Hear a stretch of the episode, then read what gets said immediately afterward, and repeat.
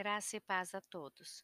Devocional de número treze, com o tema Plante amor e perdão para colher vida.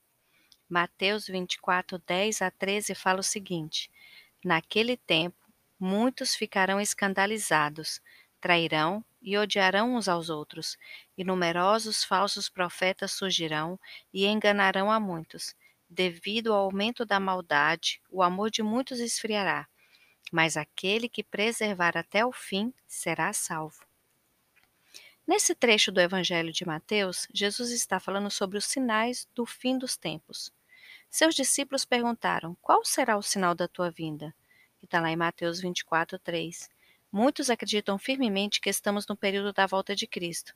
Quero dizer para vocês que eu acredito. Nunca antes vimos tais cumprimentos proféticos na igreja, em Israel ou na natureza.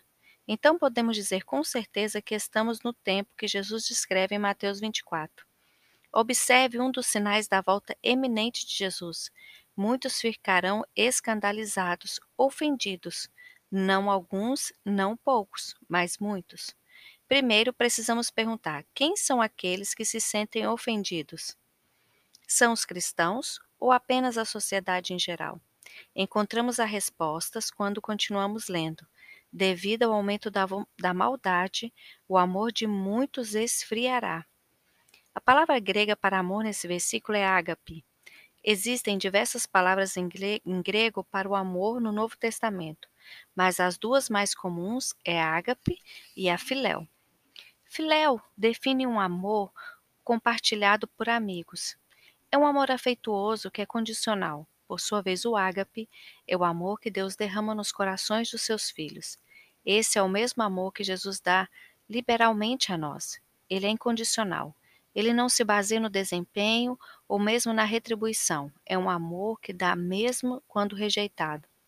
Sem Deus, só podemos amar com um amor egoísta.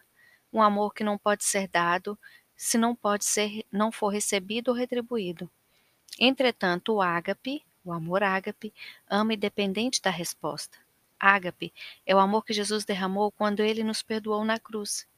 Assim, os muitos a quem Jesus se refere são os cristãos, cujo ágape se esfriou. Houve um tempo em que eu e o John, aqui está falando a autora, fazia tudo o que podia para demonstrar o meu amor a uma certa pessoa. Mas parecia que todas as vezes que demonstrava o meu amor, a pessoa me retribuía com uma crítica, com um tratamento áspero. Isso aconteceu por meses. Um dia fiquei farta daquilo. Reclamei com Deus: já basta. Agora vamos ter que conversar sobre isso. Todas as vezes que demonstro o meu amor a essa pessoa, eu só recebo raiva. O Senhor começou a falar comigo: John, você precisa desenvolver a sua fé no amor de Deus. O que o amor quer dizer? Perguntei. Quem semeia para a sua carne, da carne colherá. Colherá destruição. O Senhor explicou usando a passagem que está em Gálatas seis, de oito a nove, que diz o seguinte: mas quem semeia para o Espírito, do Espírito colherá, colherá a vida eterna, e não nos cansemos de fazer o bem, pois no tempo próprio colheremos se não desanimar, desanimarmos. E ele continua falando ao meu coração: você precisa entender que quando semear o amor de Deus, colherá o amor de Deus. Você precisa desenvolver fé nessa lei espiritual, embora possa não colher do campo onde semeou ou tão depressa quanto gostaria. Na minha hora de maior necessidade, meus amigos mais chegados me abandonaram. Eu cuidei deles por um ano. Ainda assim, escolhi perdoar e morrer por eles. Eles não pediram perdão, mas eu dei liberalmente. Eu tinha fé no amor do Pai. Eu sabia o porquê tinha semeado o amor. Colheria o amor de muitos filhos e filhas do reino. Parei de ver como um sinal de fracasso a pessoa não retribuir o amor que eu estava dando a ela. Isso me fez livre para amar essa pessoa ainda mais. Avalie os seus relacionamentos de amor com Deus e com os outros. Eles se baseiam no amor filéu ou ágape? Que passos você pode dar para fortalecer o seu amor ágape? Faça alguns planos específicos nessa área. Medite sobre isso nesse dia de hoje. Vamos orar?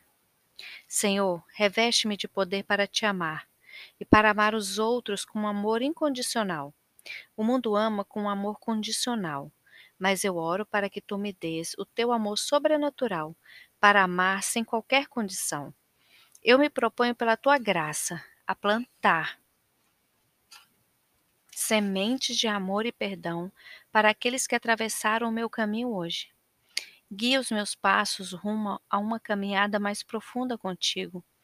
Eu celebro teu amor, amor por mim e pelo mundo que me cerca, e que foi demonstrado por intermédio da morte e da ressurreição de Jesus. Eu te louvo pela maneira como tu estás, tomando a minha mão e me conduzindo pelo caminho rumo à intimidade contigo. Senhor Jesus, eu entrego os meus planos em tuas mãos e te peço para enchê-los com o seu amor. Em nome de Jesus, amém.